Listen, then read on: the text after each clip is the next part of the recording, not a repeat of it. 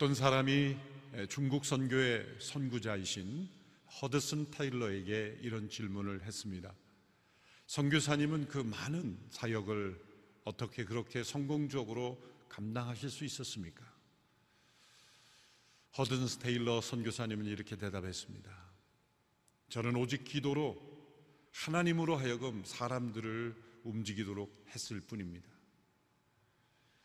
기도를 통해 하나님께서 사람들과 상황을 움직이도록 했을 뿐입니다.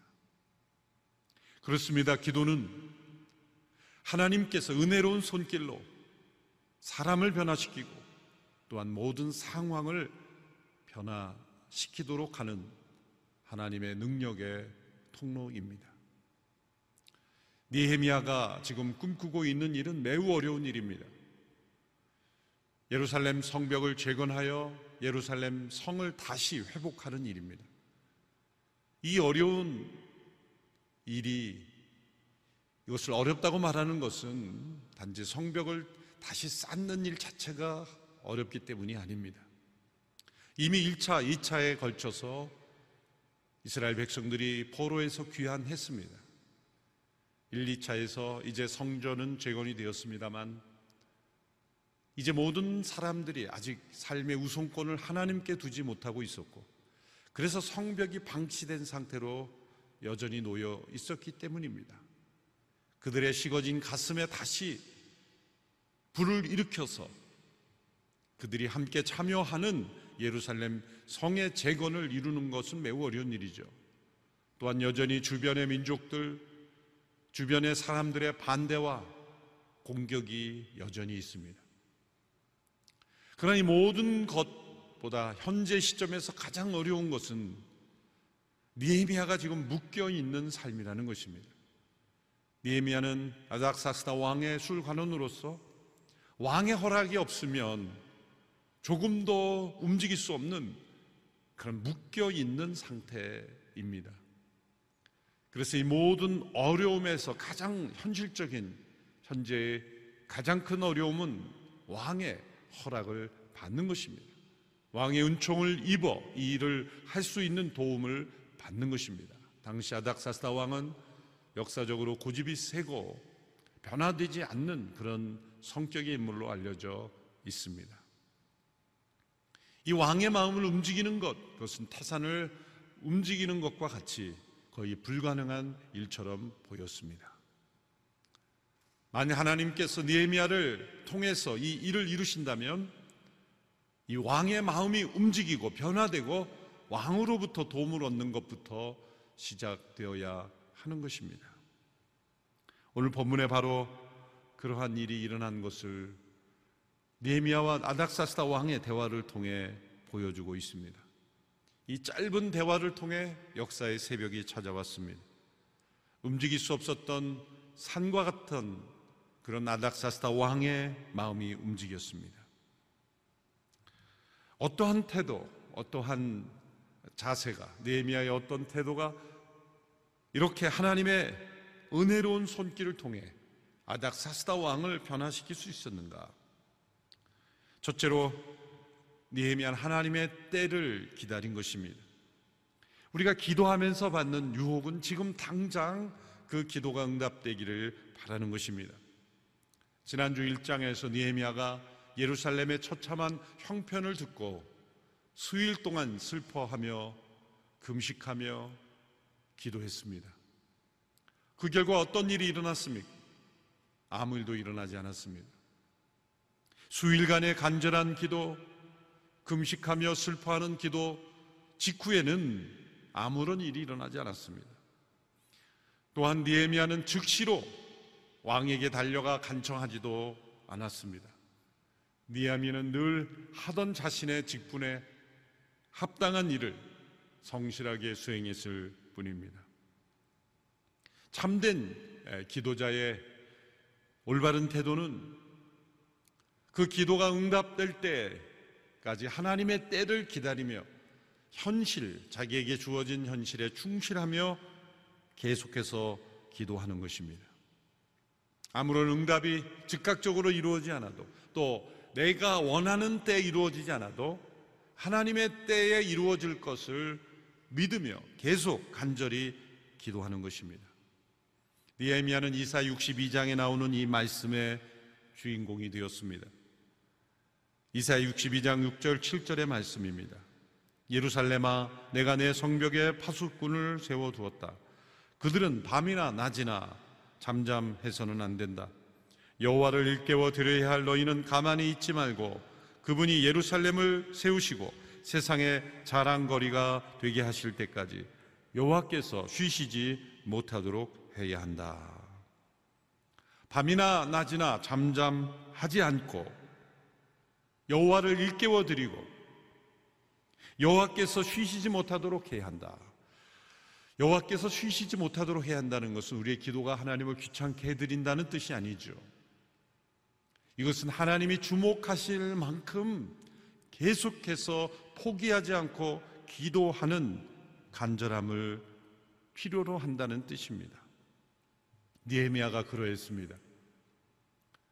2장 1절에 말씀을 보면 이때는 아닥사스다 왕 20년 니산월이라고 했습니다. 이 니산월은 오늘날의 우리의 원력으로 환산하면 3월 중순에서 4월 중순까지의 기간입니다. 우리 식으로는 봄이 되겠죠. 그런데 니에미아가 1장에서 예루살렘의 형편에 관한 소식을 듣고 기도를 시작한 때가 1장 1절에 그 때를 아닥사스다 왕 20년 기슬월이라고 했습니다. 기슬월은 오늘 우리의 원료월은 11월 중순에서 12월 중순 곧 겨울이죠.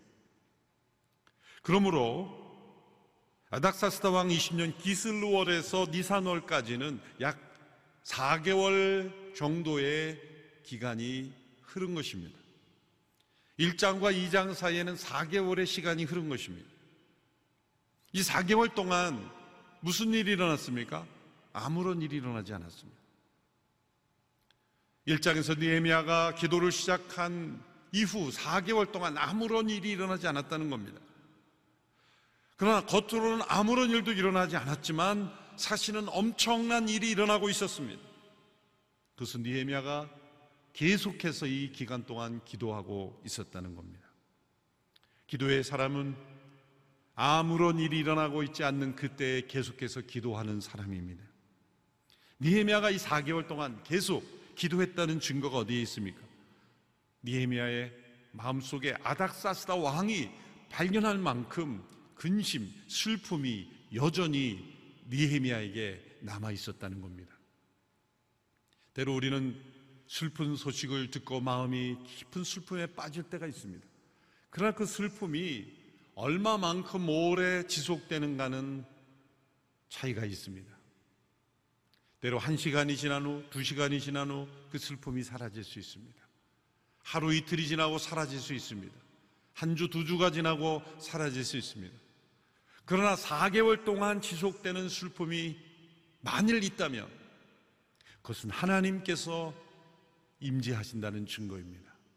누군가로부터 어떤 소식을 들었을 때 내 마음속에 하나님이 주시는 슬픔의 마음이 사라지지 않고 계속 내 마음속에 남아있다? 하나님께서 그 일 혹은 그 사람을 위한 중보자로 하나님께서 부르셨다는 증거입니다.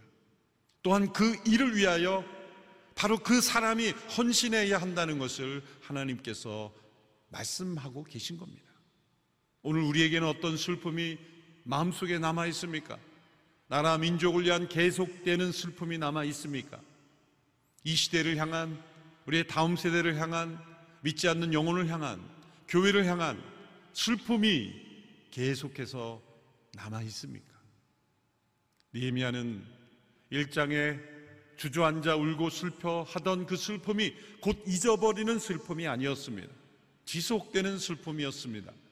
그 슬픔 속에 그는 계속 기도했던 것입니다. 하나님께서는 왜 우리에게 즉각적인 응답을 하시지 않습니까? 때로 하나님이 즉각적인 응답을 하실 때도 있습니다. 그러나 대개는 기다리게 하십니다. 이 기다림의 시간을 갖도록 하시는 이유는 분명합니다.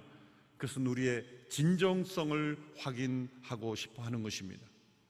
철없는 어린 자녀들을 데리고 장난감 상점에 가면 어린 자녀들은 이것저것 짚어봅니다. 자기가 원하는 것을 다 사고 싶어 합니다. 그런데 가만히 내버려 주면 계속 바뀌죠. 처음에 상점에 들어왔을 때는 A라는 물건을 사길 원했지만 조금 지나면 또 B, C 계속 바뀝니다. 그처럼 우리의 기도가 그렇게 계속 바뀔 수 있는 기도인가? 아니면 진정 그것을 원하는가? 그것은 시간이 증명해 주는 겁니다. 기다림 속에 내가 과연 무엇을 원하는가? 그것을 확인하고자 하시는 겁니다. 또한 이 기간 기다림의 시간을 통하여 하나님께 대한 진정한 신뢰와 믿음을 확인하고 싶어 하시는 겁니다. 예수님께 한 가나안 여인이 귀신 들린 딸을 고쳐달라고 찾아온 적이 있었지요. 예수님은 침묵하셨습니다. 계속 소리를 지르고 내 딸을 고쳐달라고 간청하는 그 여인의 기도에도 예수님은 침묵하셨고 또 거절하셨습니다. 이스라엘의 잃어버린 어린 양 외에는 오지 않았다. 부름을 받지 않았다. 이방인이기 때문에 안 된다는 그러한 오해할 수 있는 말을 하시면까지 거절하셨습니다. 또한 자녀의 떡을 개들에게 던집이 마땅치 아니하다라는 말씀을 통해 거절하셨습니다. 어떻게 보면 큰 상처를 받을 수 있는 그러한 거절의 내용이었지만 여인은 포기하지 않았습니다. 이 여인은 예수님 앞에 나와 옳습니다. 그러나 개들도 주인의 상에서 떨어지는 부스러기를 먹습니다. 라고 하는 믿음의 고백을 통하여 그 주님에 대한 신뢰를 보였고 또 그 소원의 진정성을 확인해 드렸던 것입니다. 예수님은 가라 내 딸이 치유되었다. 고침을 받았다. 그렇게 고쳐 주셨습니다. 그 여인이 찾아왔을 때 바로 고쳐줄 수 있는 주님이 왜 그렇게 침묵하고 거절하고 시간을 끄시는 겁니까? 그것은 과연 주님에 대한 신뢰를 가지고 있는가? 또한 진정 그 기도가 응답되기를 원하는가? 주님께 대한 견고한 신뢰와 나 자신의 소원에 대한 진정성을 확인하는 이 기간을 통하여 진정 주님께서 이 기도에 응답하셨다는 그러한 믿음을 우리에게 선물하고자 하시는 것입니다. 니에미아는 이 4개월 동안 계속 기도했습니다. 슬픔을 품고 계속 기도했습니다. 이 기다림의 시간이 계속될 때, 계속 기도할 때, 우리는 하나님께서 주시는 지혜를 분별하게 됩니다. 그래서 니에미아는 이 4개월의 기간을 기도하면서 하나님께서 주신 기회를 분별했습니다. 어느 날 니에미아는 왕과 왕비가 참여하는 연회에 참여하게 되었습니다. 바로 그때 아닥사스다 왕은 니에미아의 그 얼굴 속에 안색에 근심이 있다는 것을 발견하게 됩니다. 오늘 본문 2절, 3절의 말씀입니다. 왕이 내게 물었습니다. 내가 아프지도 않은데 내 안식이 왜 그리 슬퍼 보이느냐? 마음에 근심이 있는 게 분명하구나. 나는 무척 두려웠지만 왕에게 말했습니다. 왕께서는 만수무강하옵소서 제 조상들이 묻혀 있는 성이 폐허가 됐고 그 성문들이 불에 타 허물어졌으니 어찌 슬프지 않겠습니까?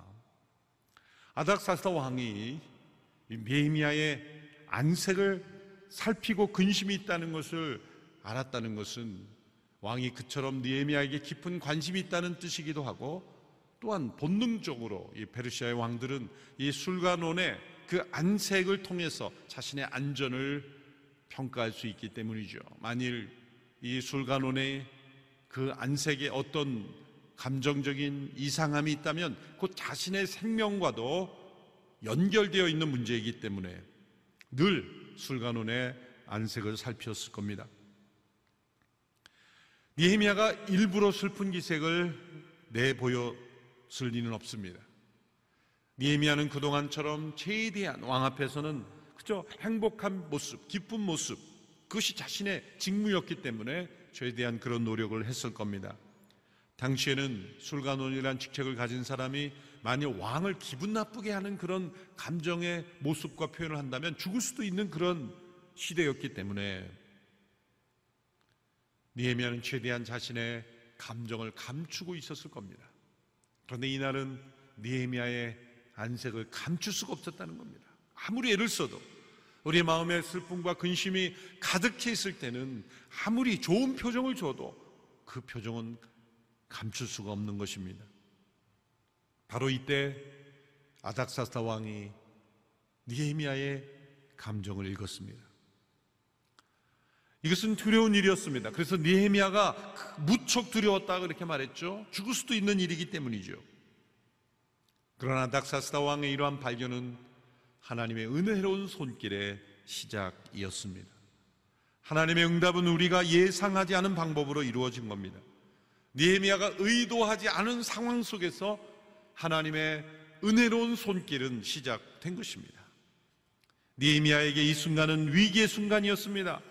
두려움 순간이었습니다. 자신의 실수로 큰 일을 그르치게 되는 것이 아닌가 낭망했을 수도 있습니다. 그러나 니에미아는 이 순간, 이 순간이 바로 하나님께서 주신 기회라는 것을 분별한 것입니다.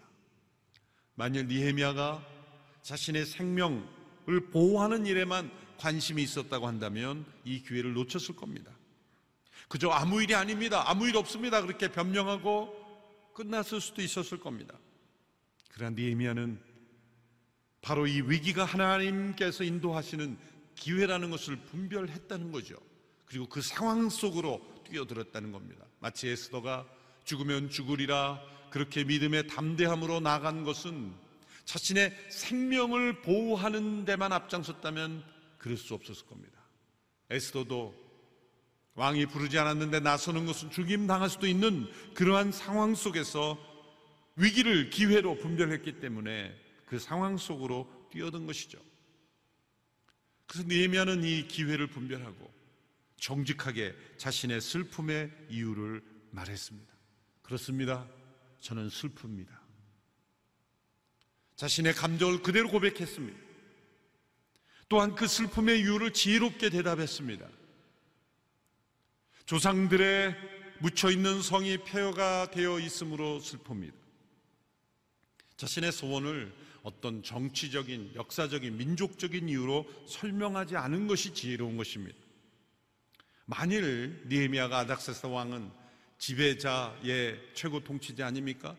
그런데 우리 민족이 나라의 주권을 잃어버리고 페르시아에 지배받고 그러므로 우리는 슬프고 막 그런 이유로 설명했다면 아닥사스 왕이 기분이 좋았겠습니까? 반역을 꾀하고 있구나 그렇게 오해하지 않겠습니까? 에스더도 마찬가지로 지혜롭게 대답했습니다. 민족적인 문제입니다. 모든 민족이 멸망당할 그런 위기 쪽에 처해 있는 것 아니겠습니까? 그런데 에스더는 내가 죽게 되었습니다. 왕이 총애하는 내가 죽게 되었습니다. 개인적인 문제처럼 그렇게 말했죠. 그것이 지혜입니다. 모든 상황을 있는 그대로 다 말하는 것이 지혜가 아니라는 거죠. 니에미아는 정직했습니다. 자신이 슬픕니다. 그런데 지혜로웠어요. 때로 정직한 사람은 지혜가 없고 지혜로운 사람은 정직이 없고 그럴 때가 많습니다. 예수님께서 비둘기처럼 순결하고 뱀처럼 지혜롭라 말씀하신 거 아니겠습니까? 오늘 이 시대 우리에게 필요한 것입니다. 오늘 우리는 순결해야 됩니다. 하나님께 대한 그 순전한 예배의 마음, 순전함을 지켜야 합니다. 그러나 동시에 이 세상과 대화할 때 지혜로워야 합니다. 뱀처럼 지혜로우라. 뱀이 IQ가 인간보다 높아서 지혜, 뱀처럼 지혜로라는 뜻이 아닙니다. 제가 이 말씀을 깨달으려고 사전을 찾아봤더니 뱀의 IQ는 바닥입니다. 바닥. 그럼 어떤 의미에서 뱀처럼 지혜로운하는 거예요? 예수님께서 말씀하실 거예요. 뱀은 위험을 피하는 지혜가 있어요. 위험한 자기에게 위협이 되는 상황은 아주 빠르게 피합니다. 복음을 전하는 영혼들이 선교지에서 비둘기처럼 순결하게 동시에 뱀처럼 지혜로우라 불필요한 위험을 피하라는 겁니다. 목숨을 바치지 않아도 되는 일에 목숨을 바치지 말라는 겁니다. 헛된 희생하지 말라는 겁니다. 불필요한 고난을 받지 말라는 겁니다. 자신이 스스로 고난을 만들어내고 그 고난을 받으면서 순교자라 말하지 말라는 겁니다. 뱀처럼 지혜로우라. 이 니에미아는 비둘기처럼 순결했고 뱀처럼 지혜로웠습니다. 바로 그때 하나님께서 하나님의 은혜로운 손길은 이 기회를 이 위기를 기회로 바꿔 주시는 겁니다. 오늘 보면 4장 4절 5절, 2장 4절 5절의 말씀을 보십시오.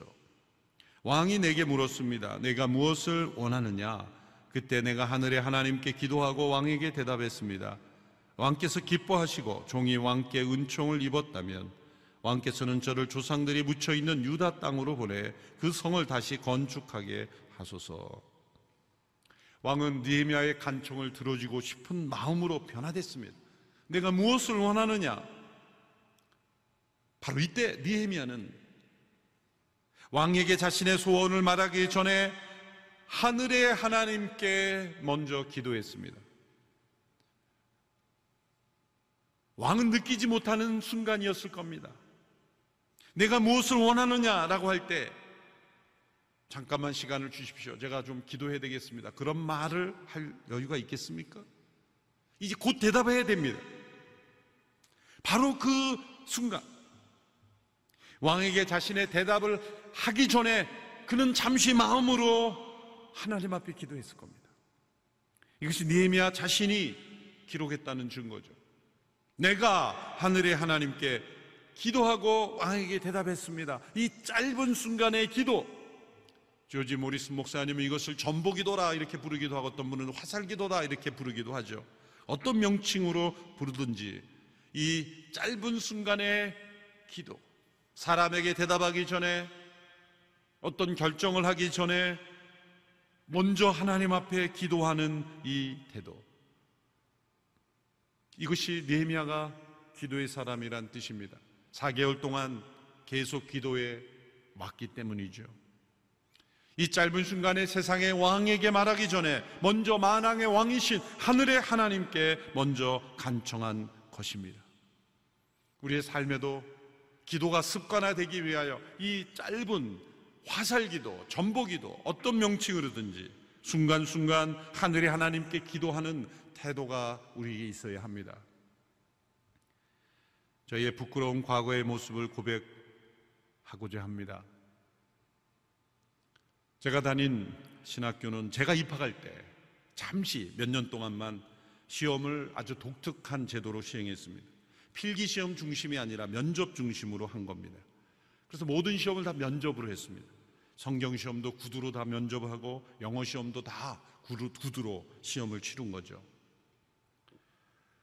영어 시험을 보는데 세 분의 교수님이 앉아 있었고 그 다음에 바구니가 있었고 그 바구니에 여러 종이들이 이렇게 수북히 쌓여 있었습니다.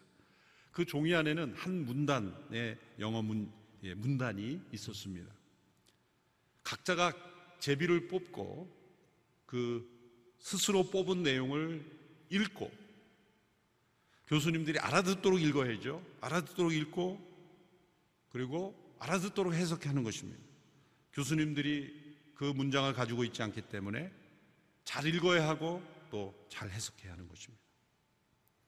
떨리는 마음으로 제비를 뽑았습니다.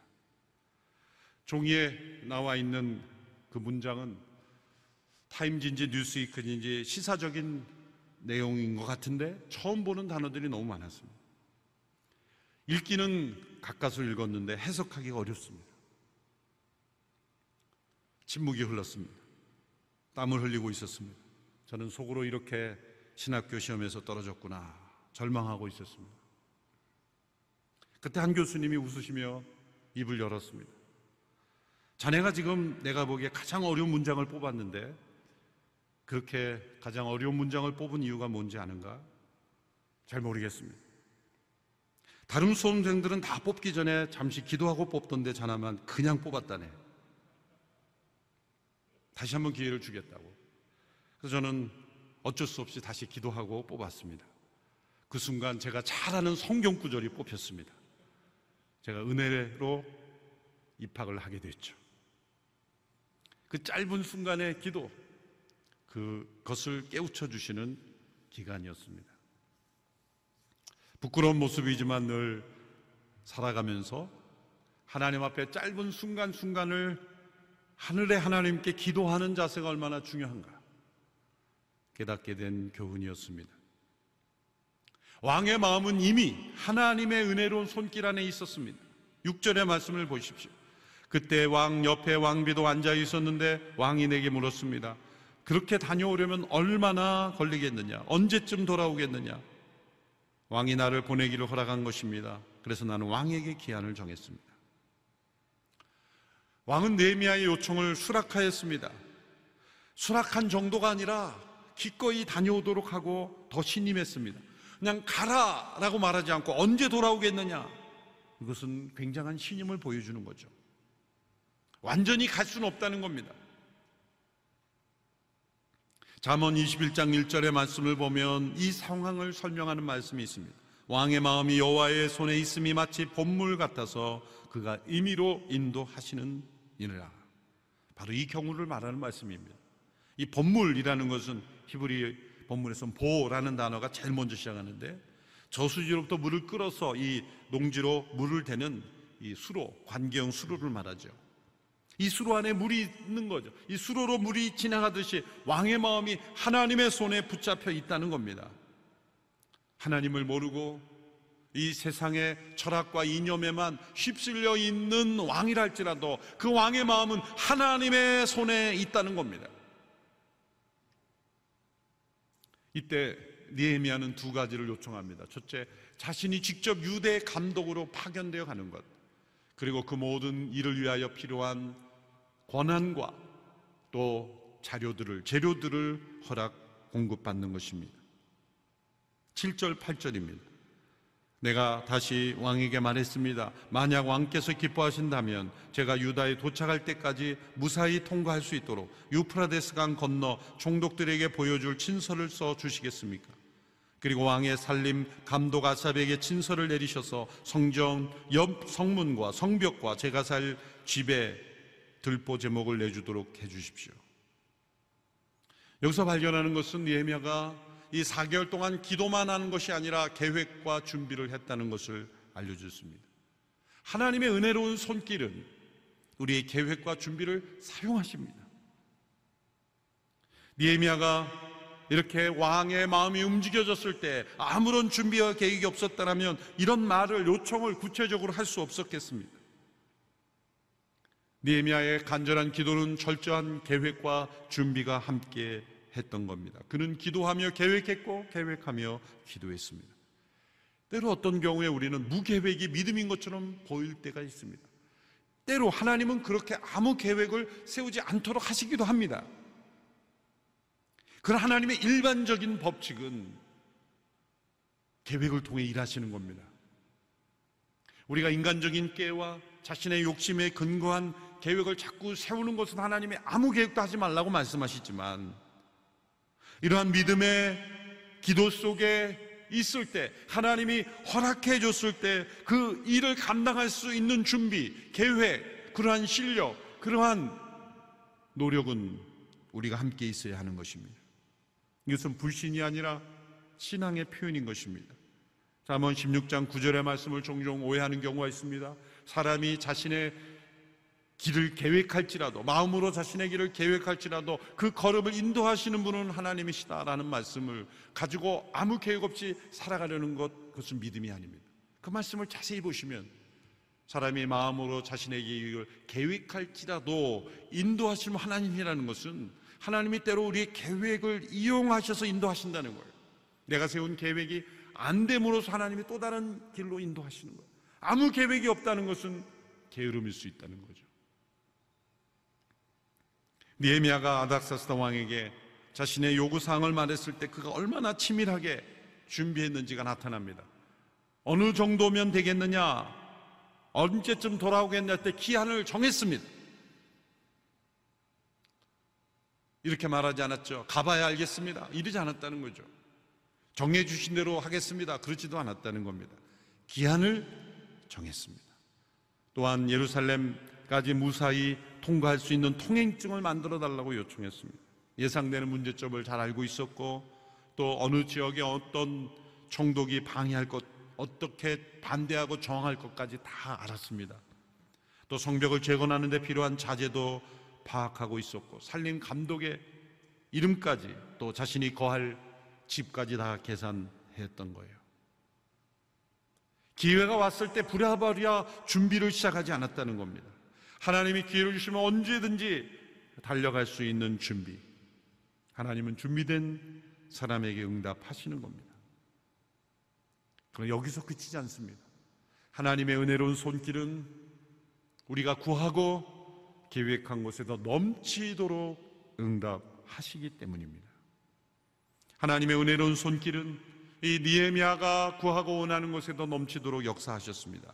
니에미아가 요청한 군대 곧 외에 군대 장관과 마병 군사력까지 함께 아닥사스다 왕이 더해 준 것입니다. 에베스 3장 20절의 말씀입니다.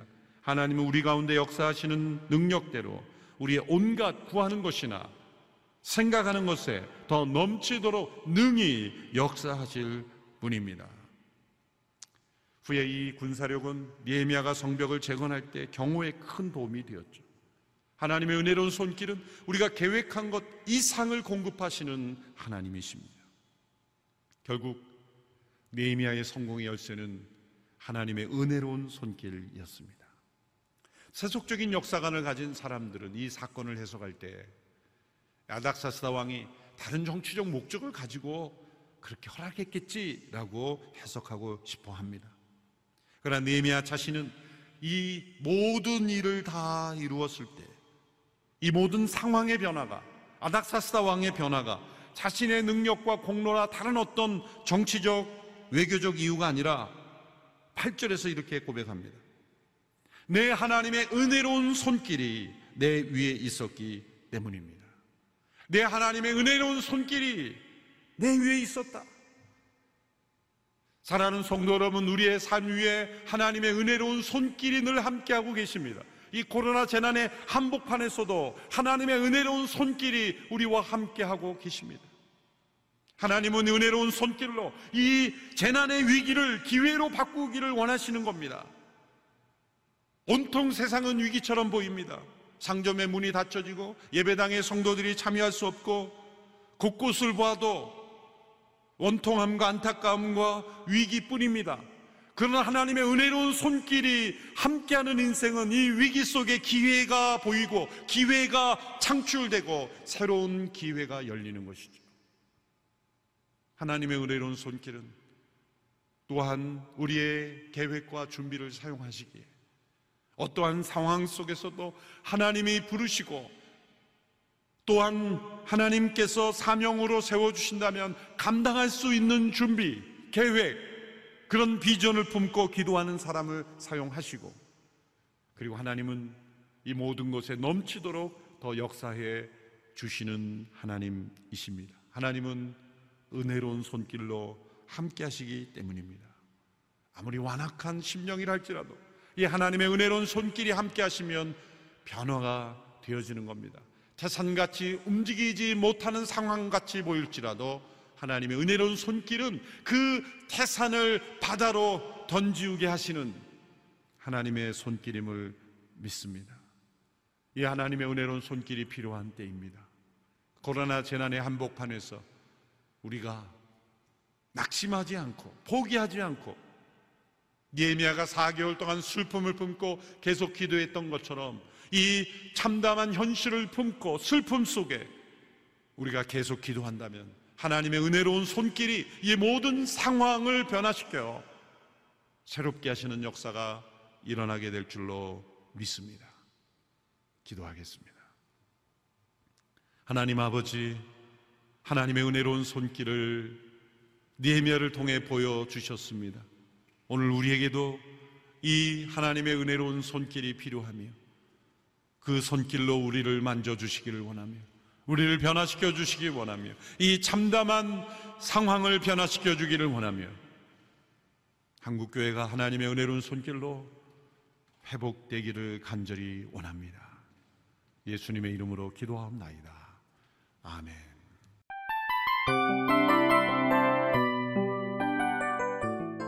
이 프로그램은 청취자 여러분의 소중한 후원으로 제작됩니다.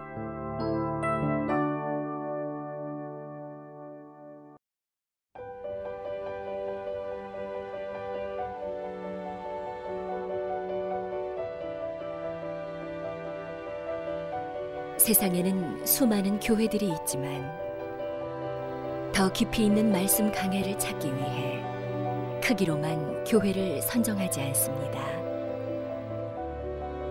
보다 좋은 영적 콘텐츠를 더 많이 나누기 위해 방송비를 받지 않습니다.